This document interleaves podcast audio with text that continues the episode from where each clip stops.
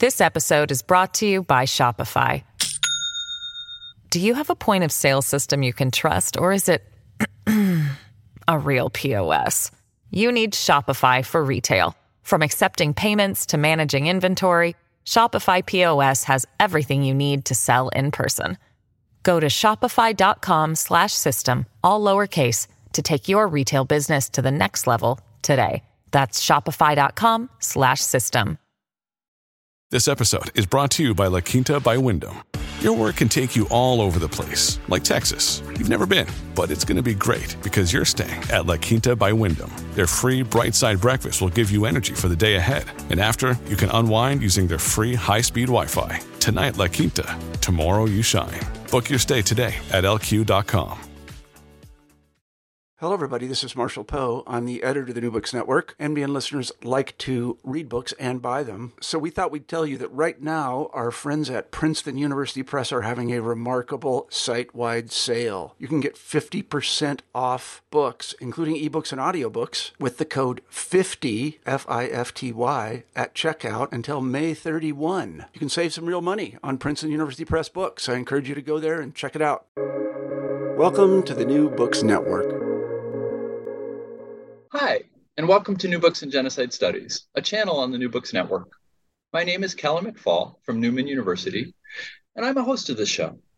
And today I'm thrilled to welcome Jennie Burnet back to the show. Jennie is an associate professor of anthropology. She directs the Institute of Women's Gender and Sexuality Studies at Georgia State University. And I first interviewed Jenny about a decade ago when we talked about her first book, Genocide Lives in Us Women, Memory, and Silence in Rwanda. Today, we're going to talk about her recent book, To Save Heaven and Earth Rescue in the Rwandan Genocide.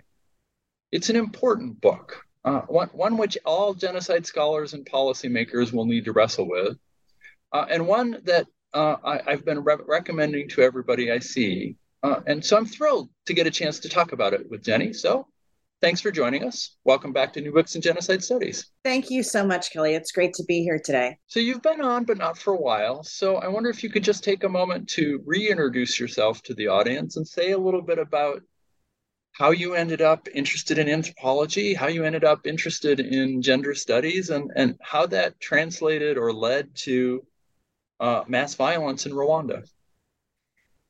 Yeah, thank you. So, um, I grew up um, in mostly near Dallas, Texas, from the age of three until 18. Um, and um, I remember it was, um, I read Anne Frank's diary as maybe a 10, 11 year old girl, and it made a huge impression on me. Um, and then it was probably, I guess, my freshman year of high school, we were learning about World War II. And um, this was the 80s. I was very terrified of nuclear war, as we were back then. Um, and my parents' comforting um, words about being ter- terrified of nuclear war was don't worry, we live not far from a military base. You'll be evaporated in seconds. It was not very, it was not very heartwarming. Parents of the um, year. Yes. In any case, uh, I was studying World War II in high school, and I discovered um, that the United States had dropped nuclear bombs on Japan, not just once, but twice. Mm. And I was really outraged and horrified. And I remember I went home and I screamed at my parents for not telling me that we had committed these atrocities. Um, so that's my first recollection of sort of coming face to face or wrestling with difficult problems related to mass violence. Um, and I went off to college and um, I was at Boston University and I had the privilege to take a course with a Nobel Prize winner, Elie Wiesel. Um, and uh, read uh, a lot of his work with him lecturing us. And that sort of was my introduction to Holocaust studies, genocide studies. Um, at the same time, my interest in anthropology emerged. I went off to college thinking I was interested in international relations. Um, and then I discovered that was mostly about governments. And I was not interested in governments, I was interested in people. And then I learned that anthropology is the study of humans. So that's how I got to anthropology. Um, in the middle of all that, I also started engaging in human rights activism uh, as a volunteer with Amnesty International. And it was in April 1994. I was preparing to graduate from Boston University. Um, and uh, we start hearing the news of what's happening in Rwanda.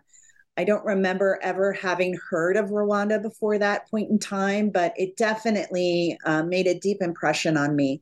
Um, in particular, because even the internal Amnesty International reports at the time explains the violence in terms of um, tall people and short people killing each other because some were tall and some were short. And I was like, that doesn't make any sense. That's not what why humans do the things they do. Um, and of course, that was not what was happening in Rwanda at the time, but that was the very simplistic explanation that was um, in the internal amnesty reports the US media was reporting it as tribal violence based on age old hatreds, which also I didn't find very, um, didn't seem to match up with what I understood of how people how and why people do things. So those are sort of the things that brought me to an interest in Rwanda. And then fast forward a few years, I end up in graduate school at the University of North Carolina, Chapel Hill, uh, in the Department of Anthropology. And uh, I was lucky that at UNC Chapel Hill at the time, two specialists on Rwanda were on faculty there. David Newbury in the history department mm-hmm. and Catherine Newbury in the political science department. And so um, I had their mentoring the entire time I was there. And that's sort of how I got launched into focusing my interests on Rwanda. I think everyone who grows up at that time has a story about parents and nuclear war. I remember at about that I don't know. I was a teenager. I remember sitting at the dinner table and listening to my parents. I lived north of Detroit and arguing about whether, in case of a nuclear war, they would drive north or south. And it took me a while to figure out that this was an argument about whether they wanted to live or die.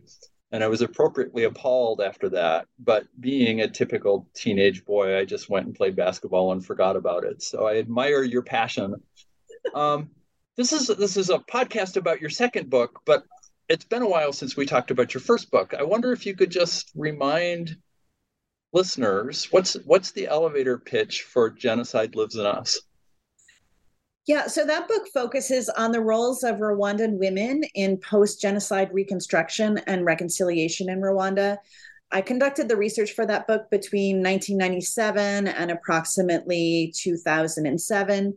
Um, and it also examines sort of the politics of memory uh, what was remembered, who was remembered, how it was remembered. And um, in the book, I put forward the notion of what I call amplified silence, which was the silence in public spaces around the deaths of certain people uh, during uh, the civil war and genocide, because the genocide occurs in the middle of the civil war, in the middle of a civil war, and there were many different kinds of death during that time.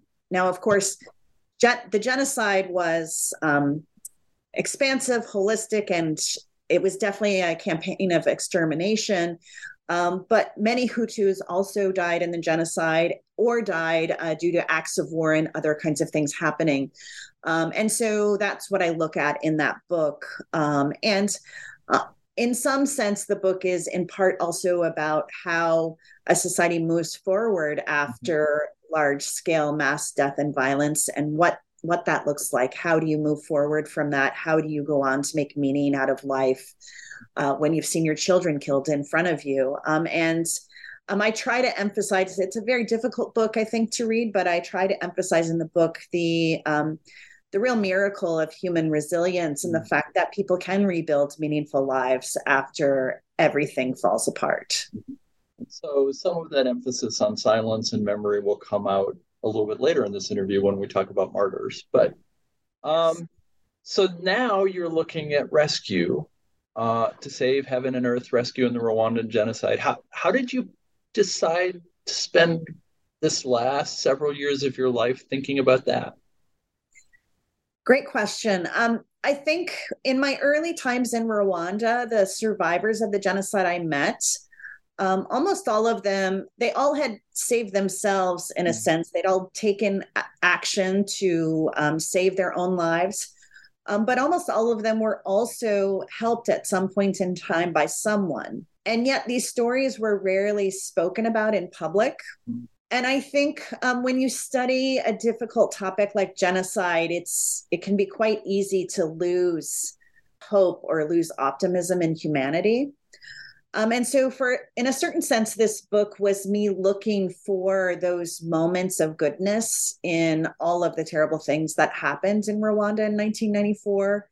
Um, sort of uh, what we could call glimmers of hope, um, of goodness um, in the midst of horror. So, um, in part, it was about that. Um, another thing that drove me to write this book is understanding the complexity of um, the choices people, ordinary Rwandans face, the choices ordinary Rwandans faced who were not being targeted in the genocide.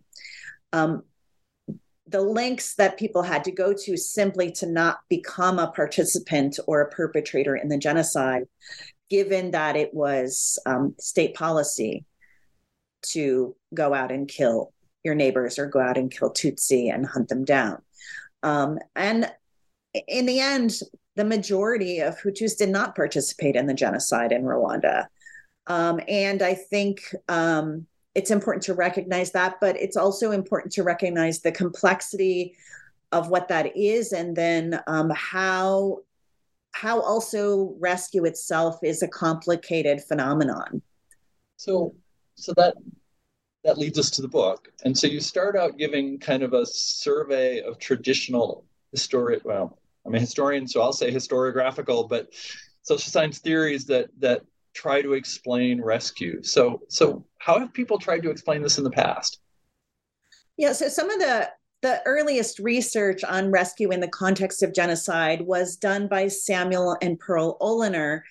Um, S- Samuel Oliner himself was a, uh, a Holocaust survivor and um, they did interviews with um, people identified as the righteous among nations in the Holocaust. So, people uh, recognized officially by the state of Israel and its foundation, Yad Vashem, um, as Gentiles, non Jews who um, helped to rescue Jews from the Holocaust with no financial incentive. Incentive or other benefit to themselves.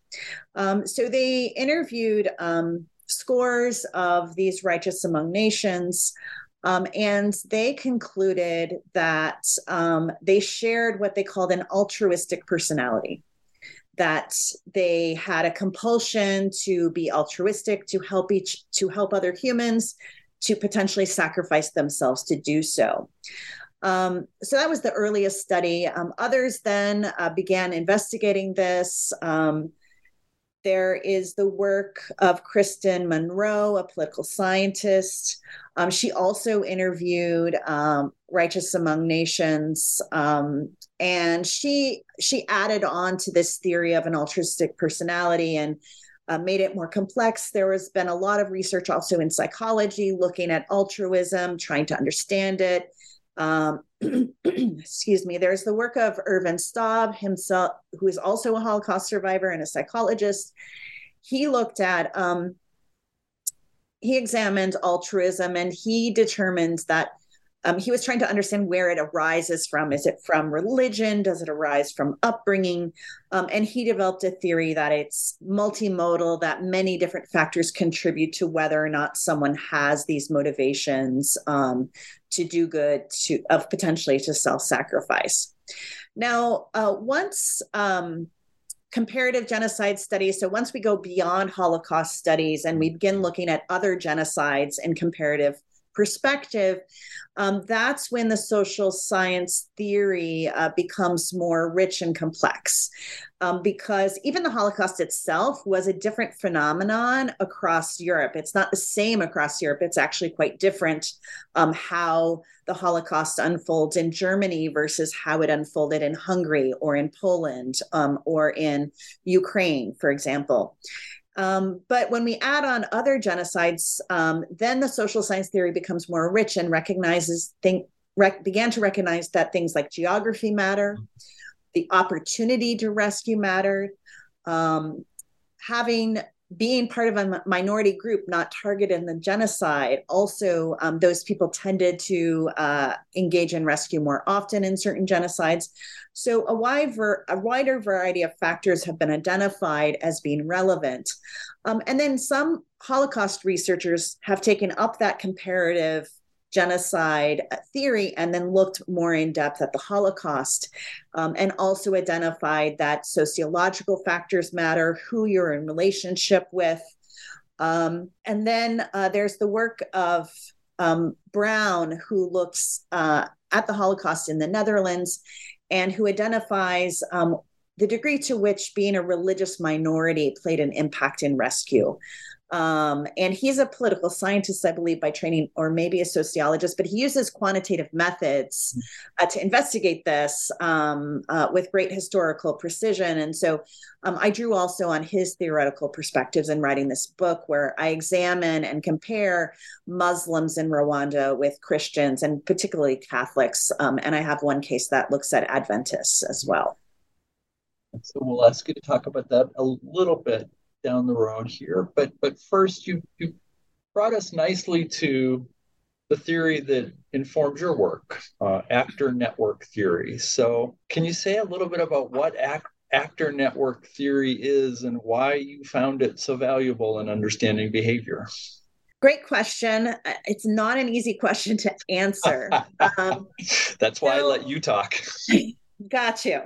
So, actor network theory comes out of science and technology studies. Um, it comes out of a French um, perspective of thinking.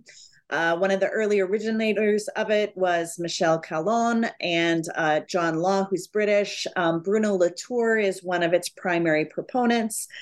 Um, but essentially, actor network theory um, is an, an, an answer to the structure versus agency problem in the social sciences.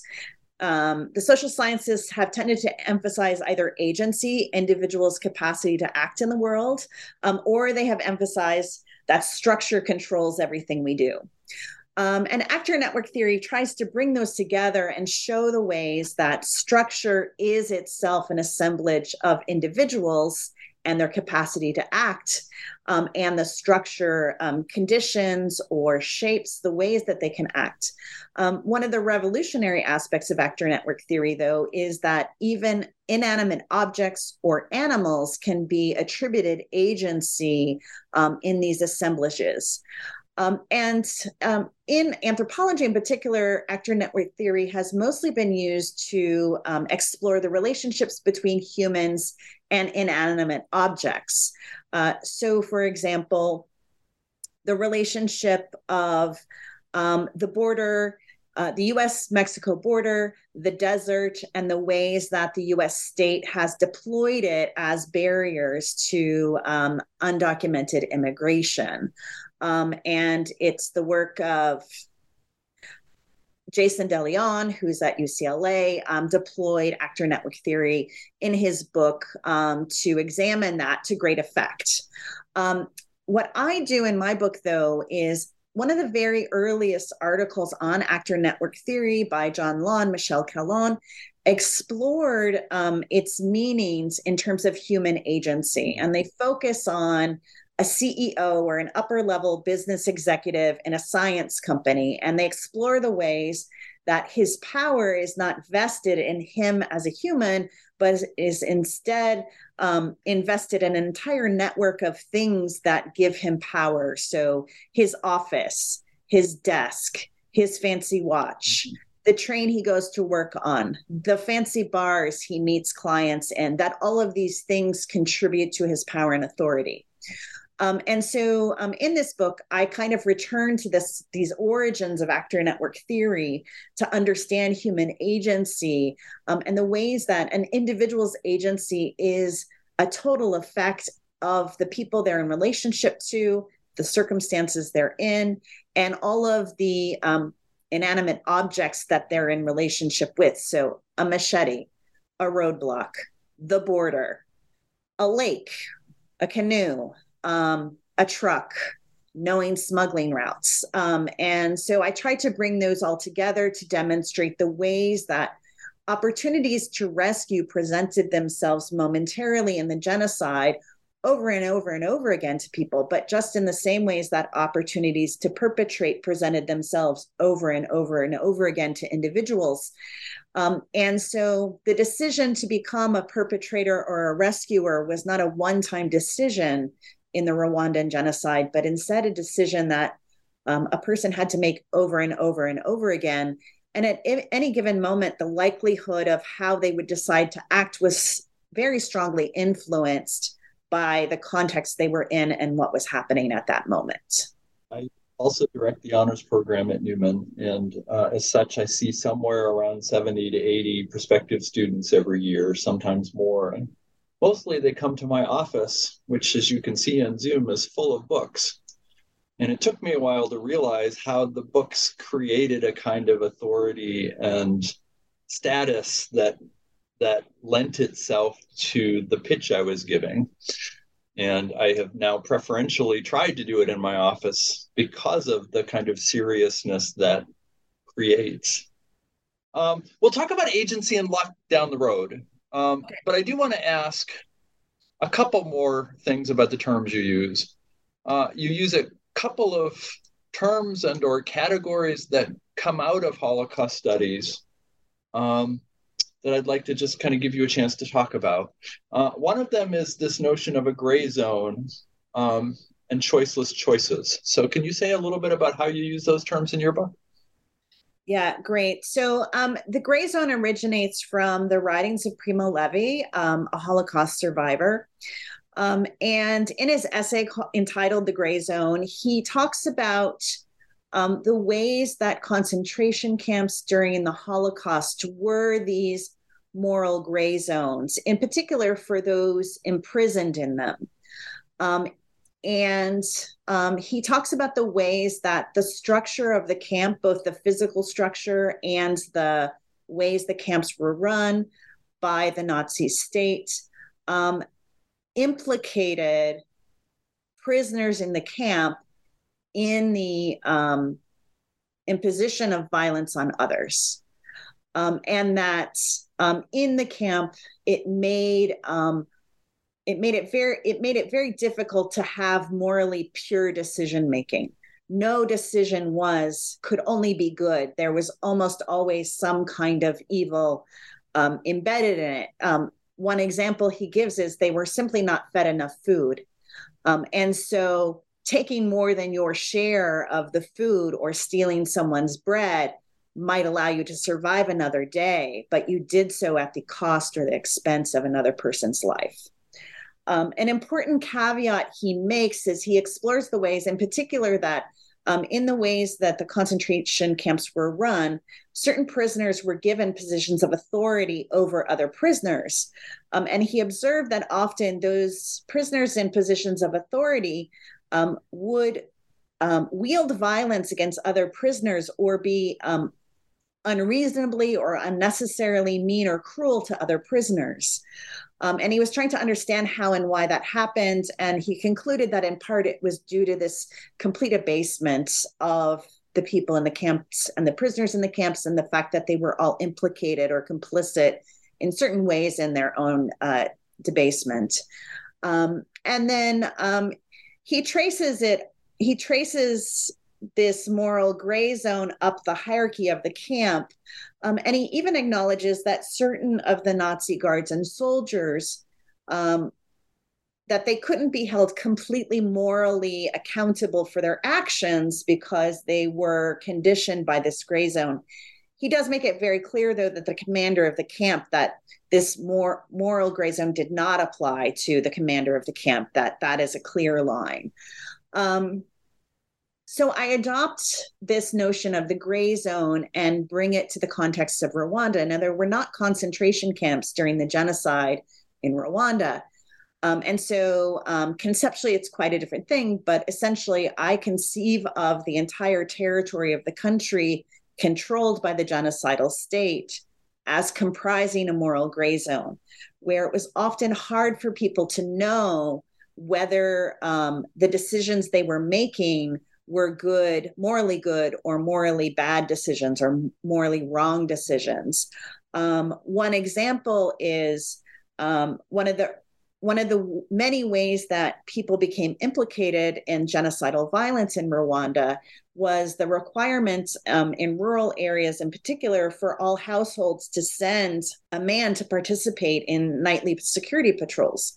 Now, nightly security patrols were a regular part of daily life in Rwanda prior to the genocide um, because it was a civil war and the security p- patrols were there to be on the lookout and ensure that thieves weren't active in the community and to um, guard against um, attacks by the rebel army, etc.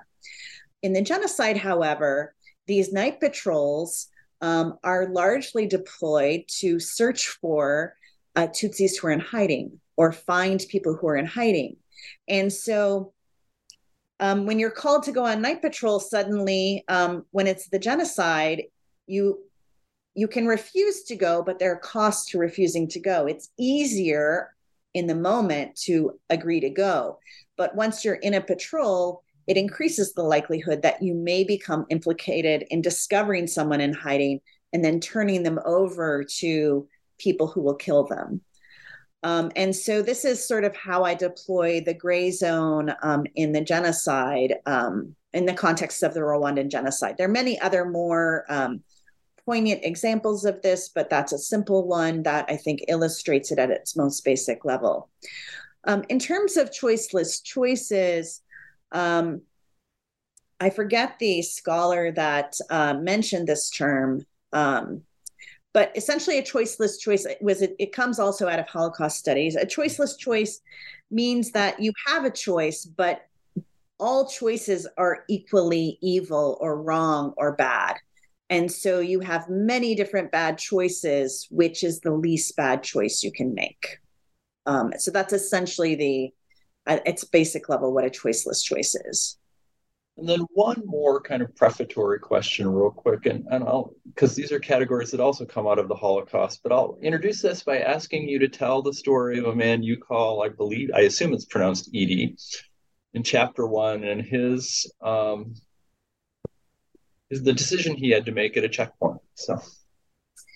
Yeah, so um, Edie at the time of the genocide was a young man in his early 20s um, or late teens and um, his uh, mother was Tutsi, and his father um, was uh, Hutu, but he had grown up only with his mother. His father had abandoned the family um, either when he was an infant or a very young child, so he had grown up with his mother.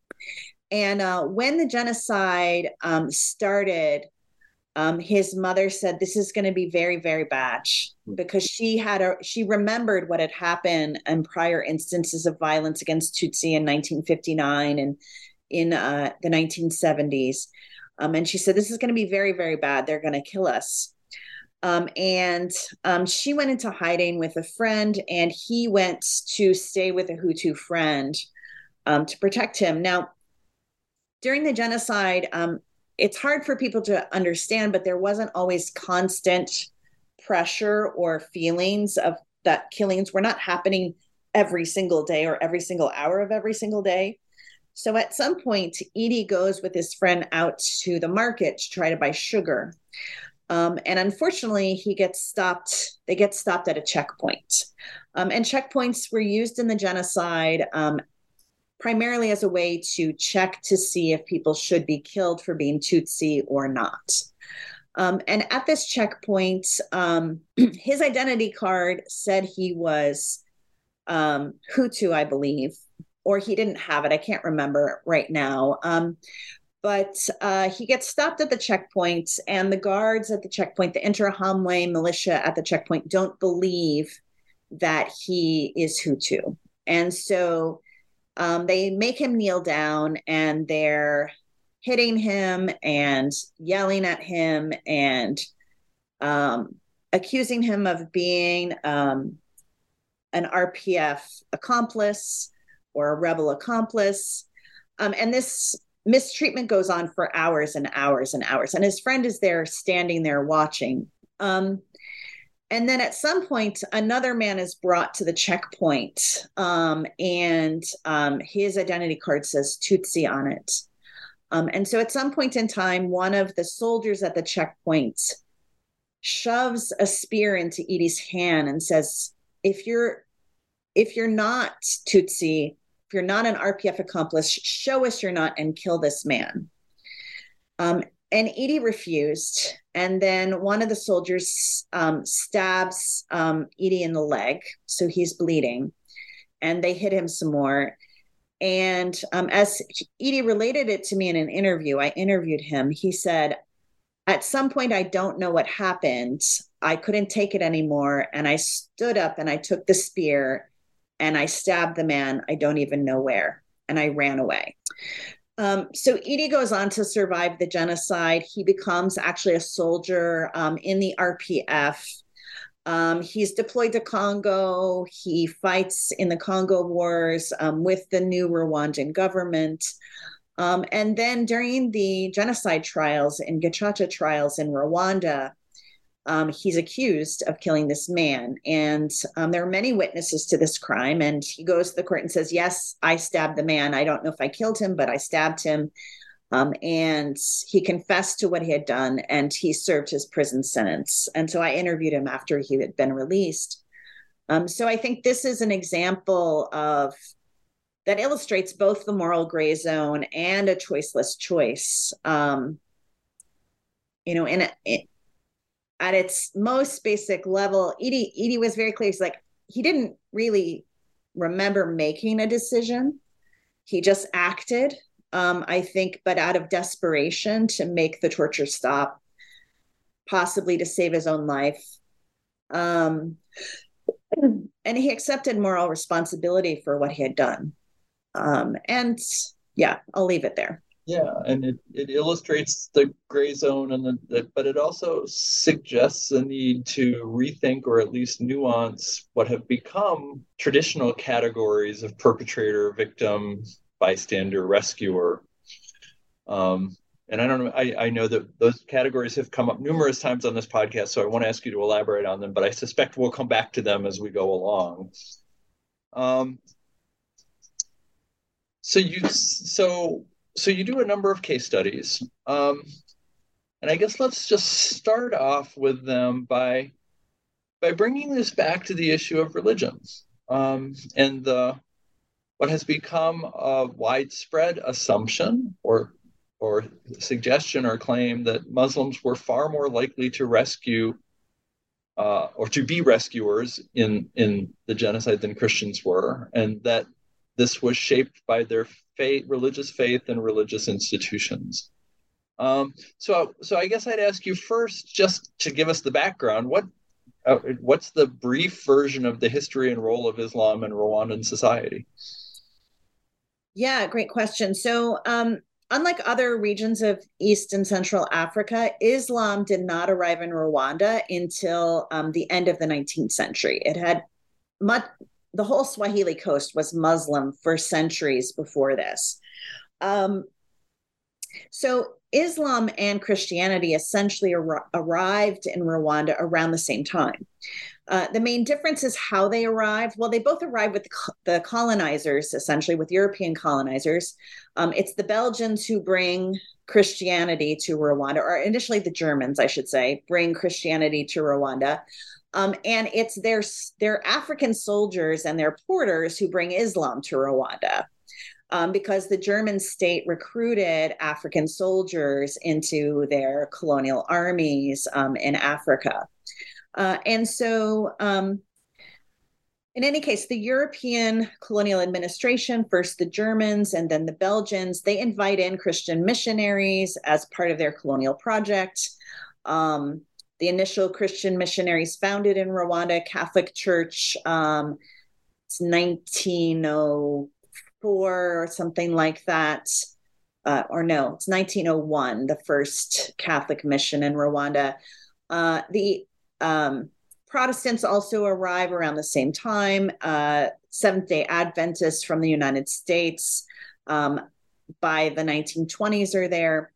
Um, Islam, on the other hand, is not part of the colonial administration. And um, due to tensions between the Catholic and Christian sects and Islam, they um, Christian or the Catholic Church convinces the colonial administrators to try to discourage the spread of Islam.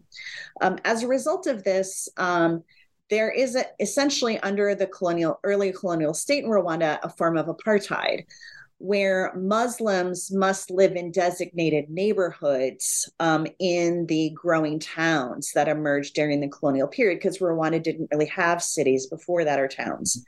Um, and so, um, in any of the colonial outposts, there are designated neighborhoods where Muslims should live. This includes soldiers and their families, merchants, um, another early influence of Islam in Rwanda are the Omani merchants coming from Oman, traveling down the Swahili coast and importing their goods um, into Rwanda. Um, and there's still in Rwanda today many Rwandans who are descended from Omanis and who still have actually a distinct culture um, and practice. Um, they practice Islam, but they practice Islam in a way that's flavored by Omani culture and have specific foods they cook and other kinds of things. Um, so, for a long time, Islam was primarily um, an imported religion, um, but they began to, um, how it spread in Rwanda is through um, women marrying in, Rwandan women marrying into Muslim households um, or also through um, the employees of merchants. Rwandans would get work working for merchants and would eventually then convert to Islam. Um, and so that's how Islam spread. Uh, and then once Belgium becomes the colonizer, um, they continued the apartheid system. And so under Belgian colonialism, Muslims lived in what were called Swahili camps. Um, in Rwanda, Muslims were referred to as Swahili, assuming that they had come from the coast. Um, also, Muslims in Rwanda tended to speak Swahili in addition to Kinyarwanda. Um, and um, uh, if you lived in a Swahili camp, you were not allowed outside the camp if you didn't have a laissez passer. So, in general, you were allowed out during the daytime to work, but at night you had to be back inside the um, settlement. Um, and these, um, the history of these encampments play played a role in 1994 in certain communities that had historically been uh, Swahili camps. Um, but then also in the post colonial state, um, because it's so closely allied with the Catholic Church, the political leaders in the post colonial state were um, had all gone to seminary and had grown up Catholic. Uh, they continued to discriminate against Muslims in the post colonial state. So in 1994, it was estimated that less than 2% of the population of Rwanda uh, practiced Islam, whereas approximately 80% practiced Catholicism and another 10% practice other forms of Christianity. This episode is brought to you by Shopify. Do you have a point of sale system you can trust, or is it a real POS? You need Shopify for retail. From accepting payments to managing inventory, Shopify POS has everything you need to sell in person. Go to shopify.com slash system, all lowercase, to take your retail business to the next level today. That's shopify.com slash system. So, with that background, how did you try and test this hypothesis that Islam was important or maybe even determinative in leading people to rescue? And what kind of results did you find? Great question. So, um, it was long said in Rwanda that Muslims didn't participate at all or participated less in the genocide, that they rescued more. Um, there were plenty of clues that this wasn't entirely true. Um, several of the people indicted by the International Criminal Tribunal for Rwanda, for example, had Muslim names. Um, and so I wanted to investigate this. And what I did is I designed the study so that each of the case studies paired um, a predominantly Muslim community or settlement with a neighboring predominantly Christian community or settlement. Um, and I did that um, in different regions of the country to capture the different timelines of the genocide beginning and ending because the timeline wasn't consistent across the country. Um, I also chose communities that were near the border, either the land border with the Congo or the uh, Lake Kivu border with the Congo, um, because I had heard that uh, people use the lake as a form to uh, as a way to escape. Um, and then um, I also included two major cities, uh, the city of Kigali and a predominantly Muslim, well, what was historically a predominantly Muslim neighborhood, but what in 1994 was a highly mixed neighborhood in terms of religion. And then also the town of Gisenyi. Initially in Gisenyi, we tried to have a predominantly Muslim neighborhood and a predominantly Catholic neighborhood. But as the research unfolded, we determined that there was uh, really um, intermixed residences of both Christianity and uh, Catholicism and Adventist Seventh day Adventist, So there wasn't possible to make them distinct geographic um, samples. Um, and so that's how we paired um, the, the findings. Um, and what I would say we found is that religion um, did make a difference, but not in the ways that had been assumed. Um, for communities, for Muslim communities that had historically been Swahili camps, um, the families that lived in those communities had a very close kinship and friendship ties dating back several generations. They knew each other since the colonial period. Um, and um, that meant they had very close knit social ties. Um, and they also um, were very intermixed. They were there were many uh, Hutu and Tutsi mixed families among them. Um, and they tended to, in those communities, maintain solidarity and unity among themselves um, and defended against the incursion of genocidal violence from outside. Um, in one community, Mugandamure, near Nyanza, they in fact resurrected sort of, they put up barriers around the community where the walls had been to keep outsiders out. Um, and then they allowed Tutsis began fleeing towards those communities, and um, uh, hundreds were saved in each of these communities um, by being hidden inside them. Um, and occasionally, um, there would be um, or uh, soldiers who would enter the communities that they didn't the community members didn't succeed in keeping them out but then people would move between houses in mm-hmm. hiding through back passages that only people in the neighborhood knew about as a way to avoid discovery.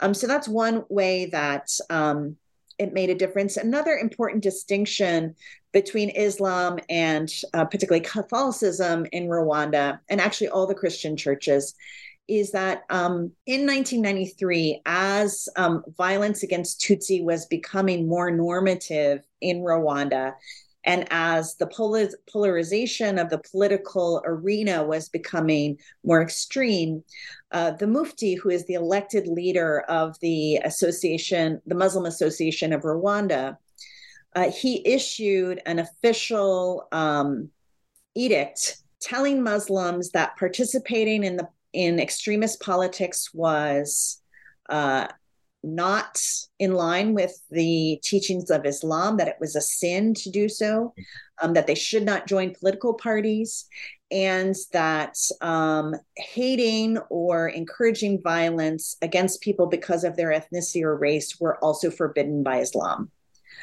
Um, and the Catholic Church never issued a similar definitive statement.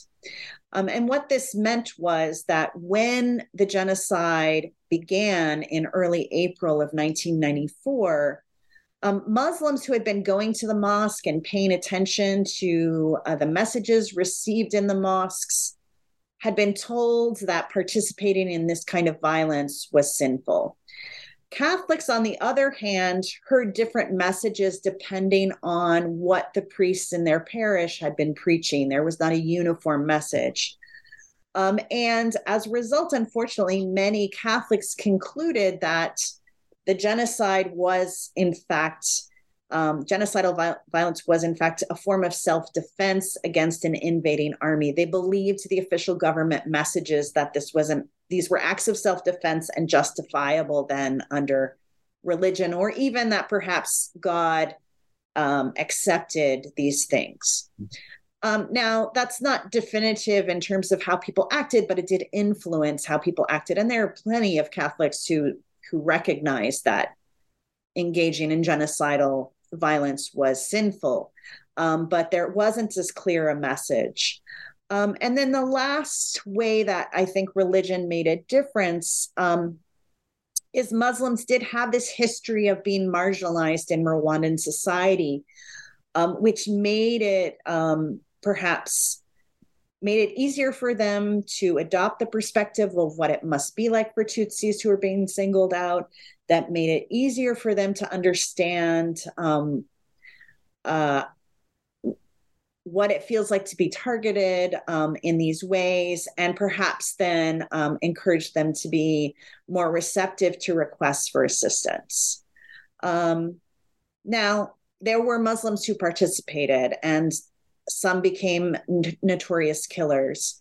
Um, and in one of the chapters, I use as the epigraph a Kinyarwanda proverb that one Muslim I interviewed uh, mobilized. Um, every family has its idiot child, um, meaning that, um, yes, in general, Muslims didn't participate, uh, but every family has its idiot child. So even some of our children didn't understand that this was wrong. yeah, these are really interesting chapters. I wonder, as I read them, I I wondered how academics were imagining and defining religion, right? Because people come participate in a religion in a variety of different ways and some participated because the theology is important to them and some because the relationships they build are important to them and some because the rituals have, are comforting to them um, is is that how, how did you imagine what it meant to be muslim as you looked at these um, case studies and and just how did you deal with those kind of nuances yeah that's a great question i mean um, going into and developing the project i did think about okay what is religion mm-hmm. what does it mean to be religious and i made long lists like going to church or going to the mosque mm-hmm. praying um, uh, eating halal if you're a mm-hmm. Muslim or fasting during Lent. Like, so it's a it's a wide range of beliefs and practices and social relationships. Um, and I think going into this study, one, it's part of why actor network theory as a theoretical framework worked really well, because it allowed us to disaggregate religion as a lot of different actions or relationships rather than a monolithic thing. Um, and it's one thing that sets apart this study from other studies of the interactions between religion and genocide. Um, because uh, it was very clear to us that um, Islam and Catholicism and Seventh Day Advent- Adventism, which are the primary religious groups we engage I engage with in this book. Um, it's a whole set of beliefs and practices that have different meanings for different people at different times in their lives.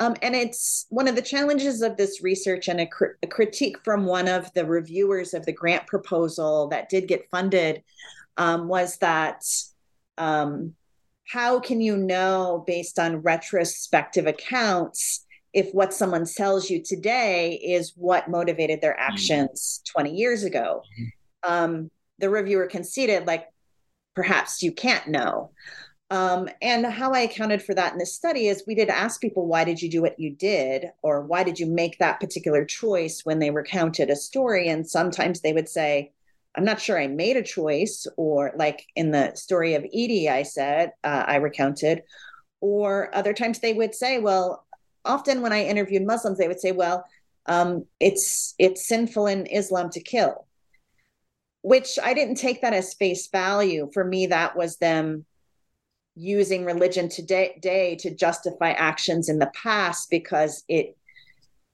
it's a nice package tied up with a bow, but I didn't accept that as the reasons why they did things. Um, yeah. So you mentioned borders, right? So if religion is a set of human institutions and relationships, borders are human created, but maybe more abstract. So so can you talk about what it means to think about borders as actors? Yeah, that's a great question. So um, one thing to keep in mind, um, in today's world, um, when most people, when we think of a border, we think of fences and gates and barbed wire and guard towers and no man's land between two borders and such things. Um, and that is one manifestation of a border. But um, I don't know if you've ever flown into or out of the Montreal airport. Um, but I crossed the US border in Montreal because immigration, US immigration looked at my passport do- and documents in Montreal before huh. I boarded the plane. And when I got off in the United States, I was free to go about my business. Huh. Um, and so, if you think then about more abstract places where you encounter the border in your life, suddenly you realize that a border is like a concept, it's not always a place. Um, now, in Rwanda in 1994, um, one of the case studies in our um, in the book that comprises two chapters is uh, the town of Gisenyi on the Rwandan side of the border, on the Congolese side of the border, that's the city of Goma, which is much larger. Like border towns anywhere in the world, um, Goma and Gisenyi are essentially one economic unit operating across a border. Um, and um, in 94, in particular, um, there was the official border crossing. There were some places in the town where there were walls. Um, but large swaths of the border between the two cities were simply open fields with not even really any clear markers on them that this was the border. Um, and so, one of the, you know, it, there was great opportunity then to cross in an undocumented way across the border.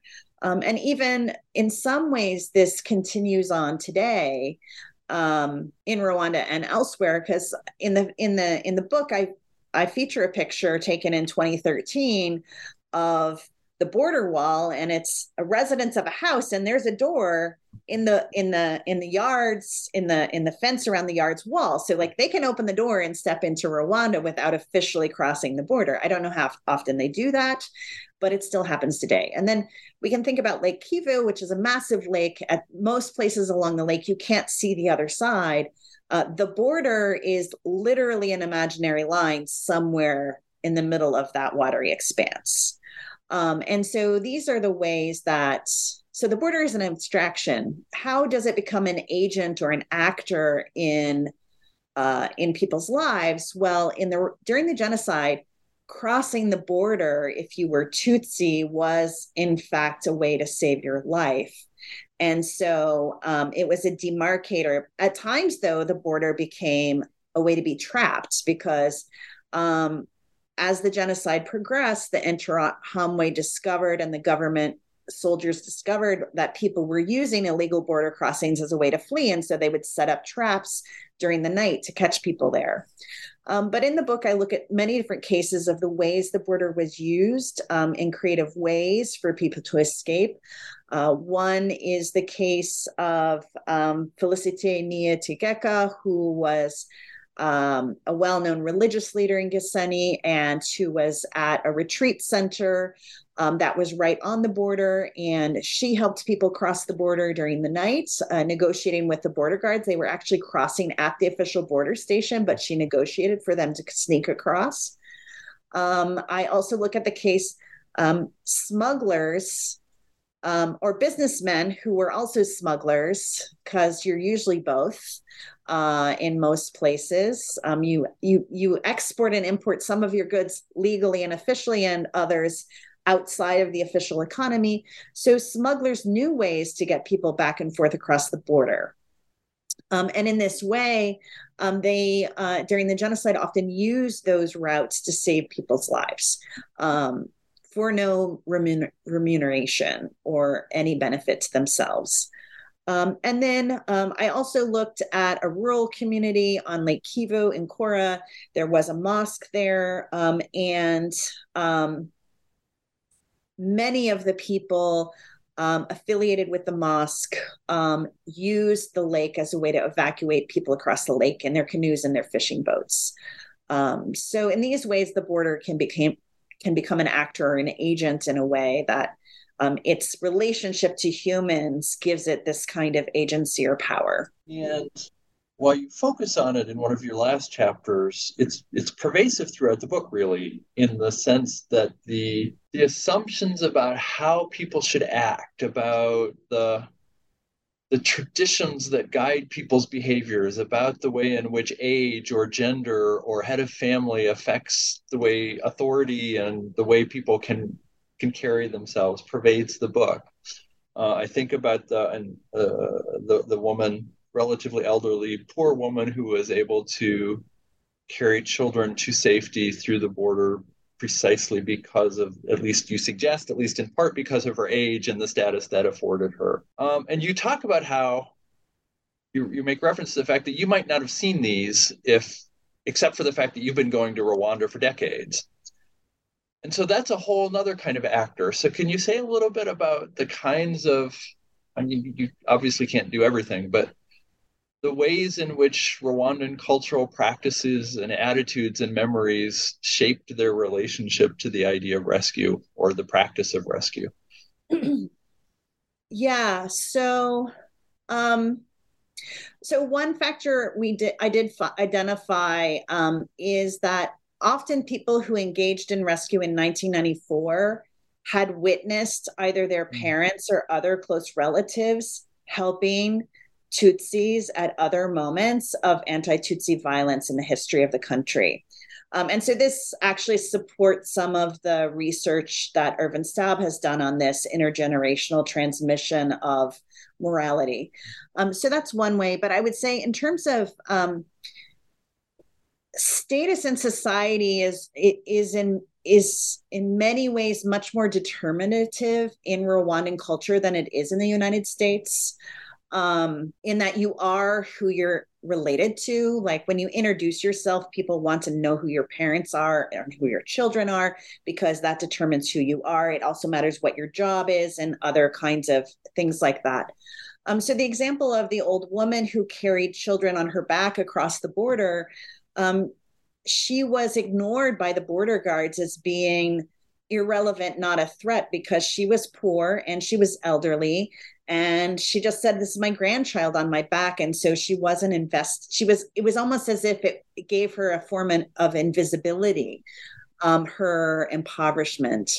Um, now on the other hand people who were really important in rwandan society um, some of them use their status as a way also to help rescue um, so another case i look at is um, a merchant um, in gisenyi who had a close relationship to a highly placed government official who was implicated in the genocide and who served time and was prosecuted by the ICTR. Um, but this merchant used his relationship to that man, which was publicly known, as a way to get people across the border um, by putting them and hiding them in his car. Um, because by showing people that he was related to this highly placed government official, he didn't get the scrutiny that others might have gotten as they crossed the border. Um, and then we can take the example of um, priests. Um, priests in general were give, are given great deference in Rwanda, um, particularly by Catholics. Um, and priests um, who uh, often would use this influence as a way to um, help people or save people or protect people. Um, so um, I don't tell this story in the book, but there's the case um, in Kigali of Father Celestin, who was at the St. Paul um, Center. Uh, and um, he talked about he wore his vestments, his uh, robes for Mass all the time, every day, so that if guards came or if soldiers or Interahamwe came and wanted to come into the church grounds and inspect that they would respect him in his authority as being a priest. Um, it didn't always work, but it often worked um, and allowed him to t- protect people there um, in collaboration with a lot of other priests and other people who were working together.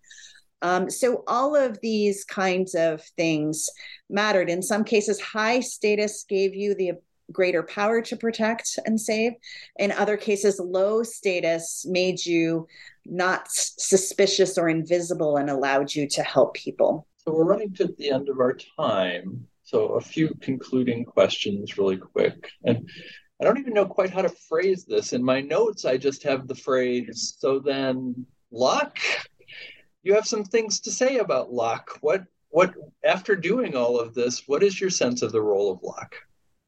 Yeah, um, I mean, unfortunately, um, as someone who likes to be in total control of everything all the time, that is my preferred status in the world. Um, luck and fate matter. Um, that is what we found. Um, it, no matter how much people tried, um, sometimes being successful in rescue or being successfully rescued depended on luck. Um, things that were completely out of your control. Um, and that um, I actually take that out of the work of Jacques Semelin and his study of rescue in Vichy, France. I recommend that book for any who haven't read it yet. It's available in English and in French. Um, he talks about the role of fate or luck and or chance is usually the word he uses. Um, so it does matter. And yet it alone doesn't determine everything um, but it does make a difference. Um, uh, good luck and bad luck unfortunately play a role. We can't be in control of everything all the time. And then along with that you point out that things that may appear to be luck bear a direct relationship to the context in which people are. This network of time and things and people and structures and and in particular, I'm struck by the way you suggest that the length of time in which rescue was required, the longer people had to, to hide someone, the less likely they were to continue to act you know in, in, to to try and rescue was important. So so maybe you can say a little bit about that time span and the way the regional variations and how long the genocide lasted mattered. Yeah, thank you for asking that. So, part of my case selection for this study, um, I wanted to capture places where the genocide began um, on on the in the early morning hours of April seventh. Um, that would be Kigali and Gisenyi. Killing started immediately in those uh, cities. Um, and I also wanted to capture then um, places where the genocide was delayed because government officials refused to implement it. And so I selected Nyanza and Mugandamure in the south, where the genocide didn't begin until around April 21st. After the mayor of that um, district was lynched publicly in a very public display of violence as a way to terrorize the population and push people to begin to comply with the genocide orders. Um, so this delayed start made a difference in a number of ways. Um, and then the other factor is how quickly the genocidal violence was brought to an end by the advancing Rwandan Patriotic Army or rebel group that ended the genocide by seizing most of the territory of the country. Um, and they were waging a military campaign and so they made their advancing their decisions of where and how to advance based on military advantage but in communities where the genocide ended more quickly and began later rescue was more possible and more likely to succeed simply because there was less opportunity for it to go wrong or to be discovered or other kinds of things. Um, another factor is that the longer the genocide went on, the greater the pressure on those who were either not complying with the genocide, who were resisting participating in the genocide, or who were actively helping Tutsi the greater the pressure on them to comply and the greater their fear became that they would become victims or be forced to kill, kill the people they were hiding. Um, my research shows that it's not very often that people who were engaged in rescue were themselves killed or were forced to kill people that they were saving. but it didn't happen that often because it didn't need to happen that often to have a great effect because its purpose was terrorism more so than the um, acts of violence themselves. Um, and so those combined factors meant that um, the longer someone needed to be rescued or someone needed to engage actively on a daily basis in rescue, the harder it became for them to continue to do that and continue to make that choice. So, so then finally, um, maybe a, a couple, three, four sentences each on on some implications, which if I was talking to a historian, I probably would be willing to ignore, but you're a social scientist and you can't ignore that. So, so what are the implications for policymakers from the book? Um, great question. I would say um, just continuing on the timeline factor. Um, the biggest mistake the international community made in 1994 in Rwanda was not intervening in the violence quickly and immediately. It is very clear that in retrospect that an immediate intervention could have brought the violence to an end or would have brought the violence to an end. Um, the Rwandan government and the military at the time would not have likely fought against an international intervention. Um, and um, that would have meant that people who were in hiding in this first couple of weeks would have been saved who ended up dying. Um, so that's one. Um, I would say two, um, I think at a basic human level, um, encouraging everyone or raising our children to be kind and empathetic these are important factors and important things and teaching cooperation.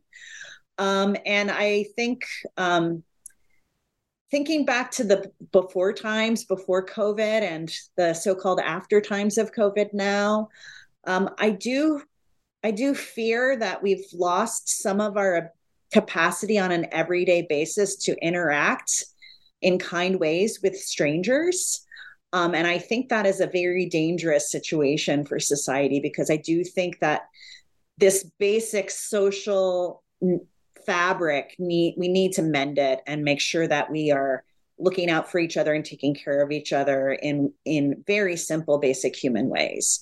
Um, i don't know how much policymakers can do about that but each of us as individuals can do things about that on a daily basis um, and then lastly, I would say, um, I guess the last takeaway I would say is that the most important, one of the most important things from this book for me is that um, just as many ordinary Rwandans or some ordinary Rwandans became perpetrators in the genocide, many, many, many ordinary people chose to do good things and to help people. They might not have done it consistently over 100 days, but the few times that they did help someone might have made it possible for that person's life to be saved.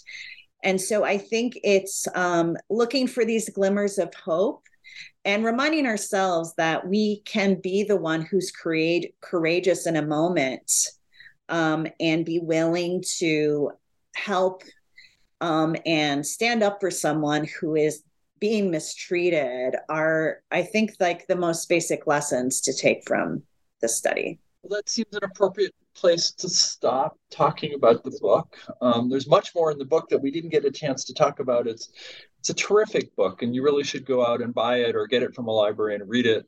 Uh, if only for the heart attack that it will cause among more strict social sciences with the claim that social science theory cannot explain. I wondered if you weren't going to become a historian and in the midst of writing this book. But but it's a terrific book. I'll I'll end with the same two questions I always end interviews with. First, um, I have grading to do and I don't want to do it. I'd really rather read or watch something important. And I'm sure that's true of people who are are listening. What do you have a book or maybe a documentary or something that you would suggest to us that that you found important while you were working on this book that we should read? Um so I would encourage everyone to read Lee Ann Fujii's work. Um, I'm sorry she's no longer with us. Um, she passed away unexpectedly several years ago, but her research on Rwanda and elsewhere has deeply influenced my own. Um, all of her books are fabulous. Um, and then, if you're looking for something more lighthearted, but still on the topic of genocide, I know those things don't really go well together usually. Um, there's this great independent film that I quite love called Kinyarwanda that was released in 2011. Uh, the director is Alrick Brown, but the story uh, was written and originated from Rwandans. It features Rwandan actors and was shot and filmed in Rwanda. Um, it's quite a it's quite a lovely little film. It does deal with the genocide. It does depict some scenes of rescue, um, and um, it's just a very nice. Um, I think it's a nice story um, and well told. I'll just take this personal privilege moment to say that um, we uh, the interview with Lee Ann was the third interview I ever did for this podcast, and she was generous enough to come out to Newman and give a talk here, and it was a a great loss for all of us. Um, but yes, go read her book. Um, and so, this is an unfair question to ask an academic who spent 10 or some years working on a book, but we do live in a university system. What are you working on next? Uh, I'm glad you asked. Um, I have two ongoing projects that I'm working on. The first is um, a grant, uh, funded by the National Science Foundation. Um, primarily, I'm working with students, and we're looking at the long term legacies of racialized violence in mm. Georgia. Um, and I have a collaborator in Florida looking at Florida. Um, and in particular, we're looking at the ways that this history, this long, this history of racialized violence in these two states shapes our political geographies, our everyday political geographies today um, but also the ways that um, African American and uh, Native American communities have resisted the impositions mm. um, of white supremacy, essentially, and how they've resisted um, this violence. Mm. so that's one project. And then um, I am also working. Uh, one of the things I'm very passionate about at this point in my career is efforts to diversify the professorate and to get more students from underrepresented minority backgrounds mm-hmm. um, to go into graduate school and get PhDs and perhaps go into the professorate or go out in the world and make it a better place. Um, and so I'm working with a team at Georgia State University on an NSF Advanced grant uh, to improve the climate and sense of belongingness for um, women in STEM fields and our underrepresented minority groups um, in STEM fields uh, so that we can uh, hopefully have an impact on the next generation of um, people who will be doing this work in the future. Hmm. Well, they sound like great projects projects. Um, I hope that you will come back and be on the show again and talk more about them later. We've been talking to with uh, Jennie Burnet uh, about her new book, To Save Heaven and Earth Rescue in the Rwanda Genocide. Jenny, thank you so much for joining us. Thank you for having me.